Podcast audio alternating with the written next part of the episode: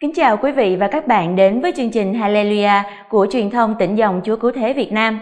Chúng ta đang ở trong một tiến trình đặc biệt của Hội Thánh, tiến trình hiệp hành. Hiệp hành là gì? Đâu là nguồn gốc và nền tảng của tiến trình hiệp hành? Chúng tôi xin mời các bạn cùng gặp gỡ Linh Mục Đa Minh Nguyễn Đức Thông, dòng Chúa Cứu Thế để tìm hiểu về các nội dung đó. Chúng con kính chào cha. Chào bạn Trịnh Nguyệt. Xin ờ, chào quý vị.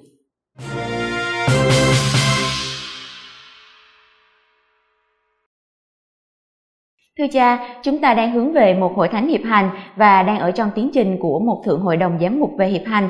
Nhưng hiệp hành nghĩa là gì ạ? Hiệp hành là việc dân Chúa cùng tiến bước, cùng lắng nghe Chúa Thánh Thần và lời Chúa, cùng tham gia vào sứ mạng của hội thánh trong sự hiệp thông do chính Chúa Giêsu thiết lập và là một dấu chỉ có tính ngôn sứ, là phương thế hiển nhiên nhất để thành bí tích cứu độ phổ quát và là dấu chỉ là phương thế để hiệp nhất với Thiên Chúa và với toàn thể nhân loại. Dựa vào tiếng nói sống động của dân Chúa, hiệp hành tìm cách đưa ra những quyết định mục vụ phản ánh thánh ý Thiên Chúa cách trung thành. Nên mọi người, từ Đức Thánh Cha, các giám mục tới mọi tín hữu đều có một cái gì đó để học, để lắng nghe Chúa Thánh Thần qua việc lắng nghe nhau. Như thế, điểm cốt yếu trong tiến trình hiệp hành là cùng nhau tìm kiếm thanh ý của Thiên Chúa đúng không ạ? Đúng. Cội rễ của sự hiệp hành bao gồm việc cùng nhau tìm xem Thiên Chúa muốn kêu gọi chúng ta trở thành gì với tư cách là hội thánh trong thiên niên kỷ thứ ba là cơ hội cho các hội thánh hoán cải để việc loan báo tin mừng sinh hoa kết quả. Hội thánh không bao giờ được phép quy về mình nhưng buộc phải làm chứng cho tình yêu Thiên Chúa giữa lòng nhân loại, buộc phải loan báo tin mừng cách hiệu quả hơn, nhất là cho những người đang ở các vùng ngoại vi về tâm linh, xã hội, kinh tế, chính trị, địa dư và hiện sinh. Vì thế, tiến trình hiệp hành bao giờ cũng có tính truyền giáo. Hiểu như vậy thì có thể nói tương lai của hội thánh tùy thuộc phần lớn vào tiến trình này nhưng tiến trình hiệp hành hiện nay là ngẫu hứng của Đức Giáo Hoàng hay là nguồn gốc từ nơi Thiên Chúa thưa cha? Tất nhiên đây không phải là ngẫu hứng của bất cứ ai. Hiệp hành có nguồn gốc từ chính Thiên Chúa. Thiên Chúa tạo dựng con người theo hình ảnh của Ngài và giống như Ngài để con người trở nên phản ánh của Thiên Chúa nơi trần gian. Thiên Chúa lại còn muốn quy tụ chúng ta lại, những dân tộc khác biệt có cùng một đức tin với nhau nên cội nguồn sâu xa nhất của sự hiệp thông trong hội thánh chính là tình yêu và sự hiệp nhất của của Chúa Ba Ngôi. Ta nhớ là cái nguồn gốc sâu xa nhất của sự hiệp thông trong hội thánh là tình yêu và sự hiệp nhất của Chúa Ba Ngôi. Và chắc chắn màu nhiệm ấy đã được thể hiện một cách sống động và phong phú nơi cuộc đời Chúa Giêsu Kitô phải không ạ? Đúng. Khi đến trần gian, Chúa Giêsu đã liên kết ta lại với nhau trong Thánh Thần. Ngài là con đường để ta cùng tiến bước. Ngài rao giảng và chỉ cho thấy nước Thiên Chúa đang đến. Ngài không thiên vị ai. Ngài đặc biệt để ý tới những ai đang xa lìa Thiên Chúa và bị bỏ rơi loại trừ.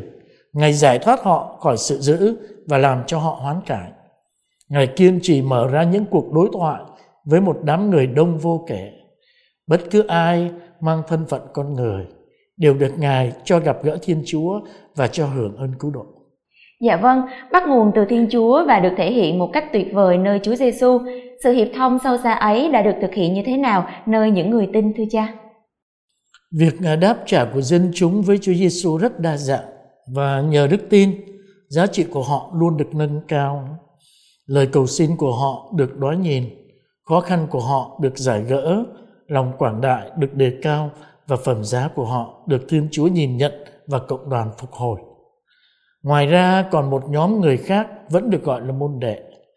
Theo Chúa Giêsu cách triệt để, trong số ấy nổi bật nhất là các tông đồ, những người được Chúa Giêsu kêu gọi ngay từ đầu và được trao nhiệm vụ làm trung gian uy tín giữa thiên giữa dân Chúa và mặc khải và sự xuất hiện của nước Thiên Chúa. Họ là trung gian uy tín giữa dân chúng với mặc khải và sự xuất hiện của nước trời. Họ có mặt vì đã đáp lại lời kêu gọi của Chúa Giêsu. Họ không được ban cho một chức quyền với lãnh địa riêng, nhưng là một thừa tác vụ đem lại phúc lành và tình huynh đệ để quy tụ dân chúng.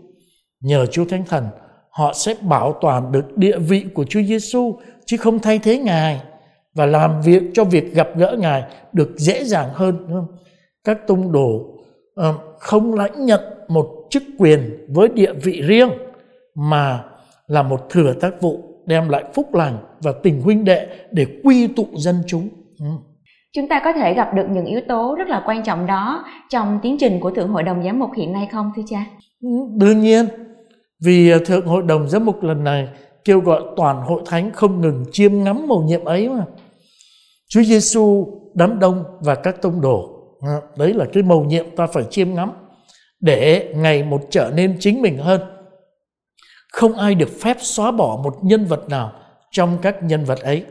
Bởi vì không có Chúa Giêsu mà thay vào đó là một ai khác, thì hội thánh sẽ trở thành một thứ hợp đồng giữa các tông đồ với đám đông và cuộc đối thoại của họ sẽ chỉ là những trò chơi chính trị thôi. Không có các tông đồ được Chúa Giêsu trao quyền và được thụ huấn với Chúa Thánh Thần thì sẽ không có một mối tương quan nào với chân lý tin mừng và người ta sẽ chỉ còn nhìn Chúa Giêsu như một huyền thoại hay một ý thức hệ bất kể họ có đón nhận Ngài hay không. Còn không có đám đông thì tương quan giữa Chúa Giêsu với các tông đồ sẽ chỉ là một thứ giáo phái, chỉ biết loanh quanh với chính mình và việc loan báo tin mừng sẽ đánh mất ánh sáng xuất phát từ Thiên Chúa đấng tự mặc khải chính mình cho nhân loại để cứu độ họ. Dạ vâng, con xin cảm ơn cha. À, rõ ràng là chúng ta đang ở trong một mầu nhiệm và cũng là một thực tế rất có ý nghĩa đúng không ạ? Đúng vậy. Chúng ta đang thực hiện tiến trình hiệp hành. Hiệp hành hay cùng nhau tiến bước phải là một thực hành thông thường của hội thánh có nguồn gốc ba ngôi và là một con đường chính Thiên Chúa muốn có nơi hội thánh trong thiên niên kỷ thứ ba này. Nhưng việc cùng nhau tiến bước này dựa trên nền tảng nào vậy thưa cha?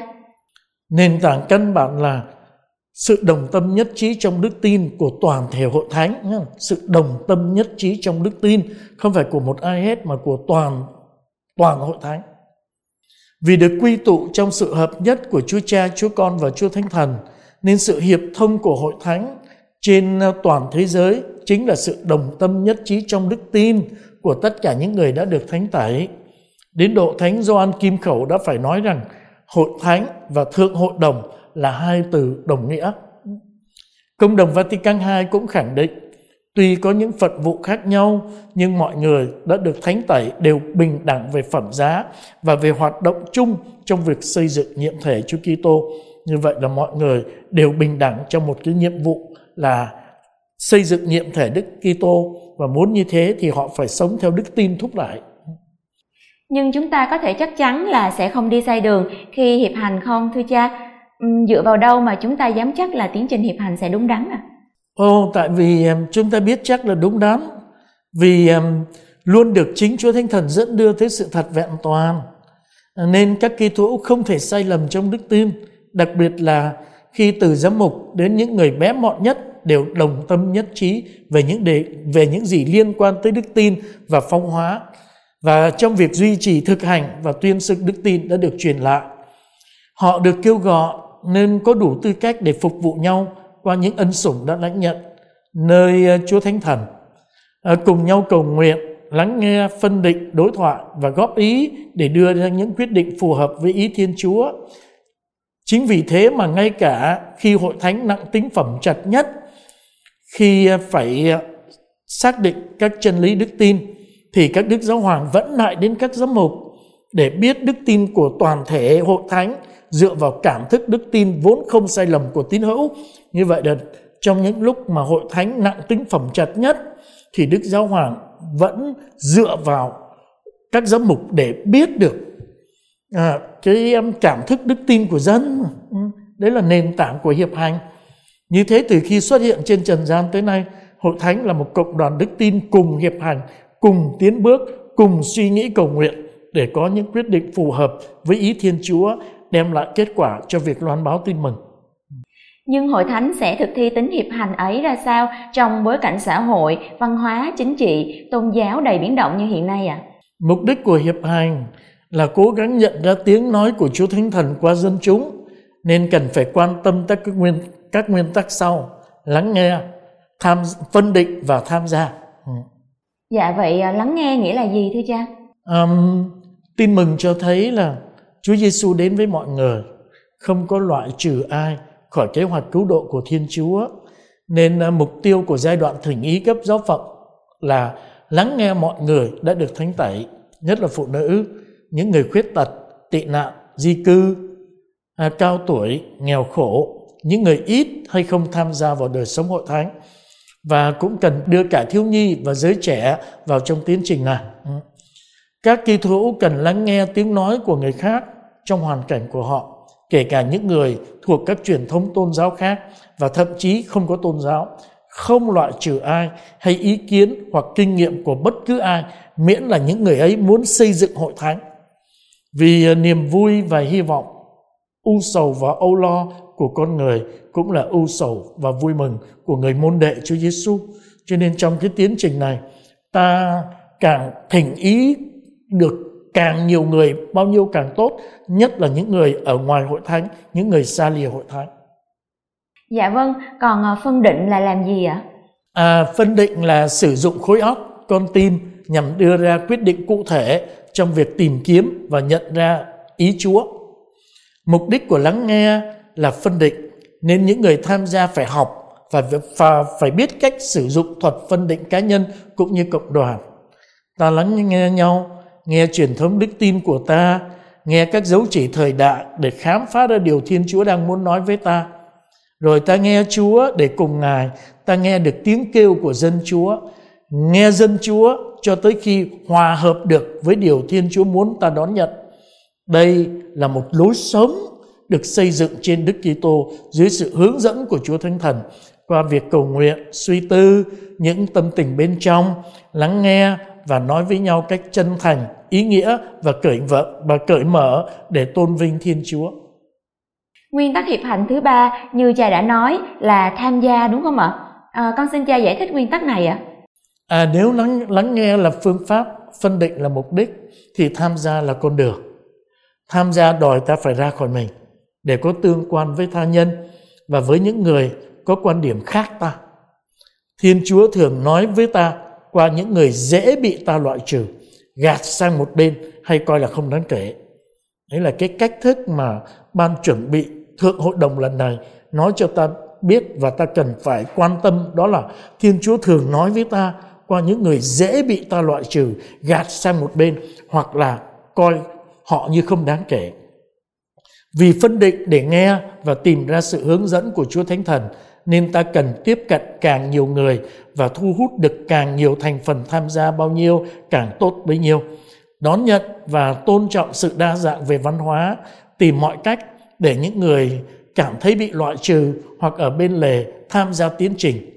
Đề cao tính liên đới dựa vào tinh thần đồng trách nhiệm, rồi ờ, tôn trọng các quyền, phẩm giá và ý kiến của mọi người – thu thập mọi quan điểm khác nhau cách chính xác rõ ràng và đầy đủ bảo đảm rằng mọi người đều bình đẳng trong việc lắng nghe và đưa ra ý kiến ừ, không gạt bỏ ý kiến của ai Dạ vâng, con xin cảm ơn những trình bày rất rõ ràng của cha. À, nhờ đó chúng con hiểu rõ hơn về tiến trình hiệp hành đang được thực hiện ạ. À. Cuộc gặp gỡ của chúng ta hôm nay phải tạm khép lại vì lý do thời gian, nhưng ờ, chúng con mong ước sẽ được nghe cha chia sẻ trong các chương trình tiếp theo ạ. À. Kính thưa quý vị và các bạn, chúng ta hẹn gặp lại nhau trong chương trình tuần tới để tiếp tục lắng nghe những chia sẻ của cha Đà Minh Nguyễn Đức Thông về tiến trình hướng về Thượng Hội đồng Giám mục Thế giới lần thứ 16. Nguyện xin Chúa Cứu Thế ban muôn ơn lành cho tất cả quý vị.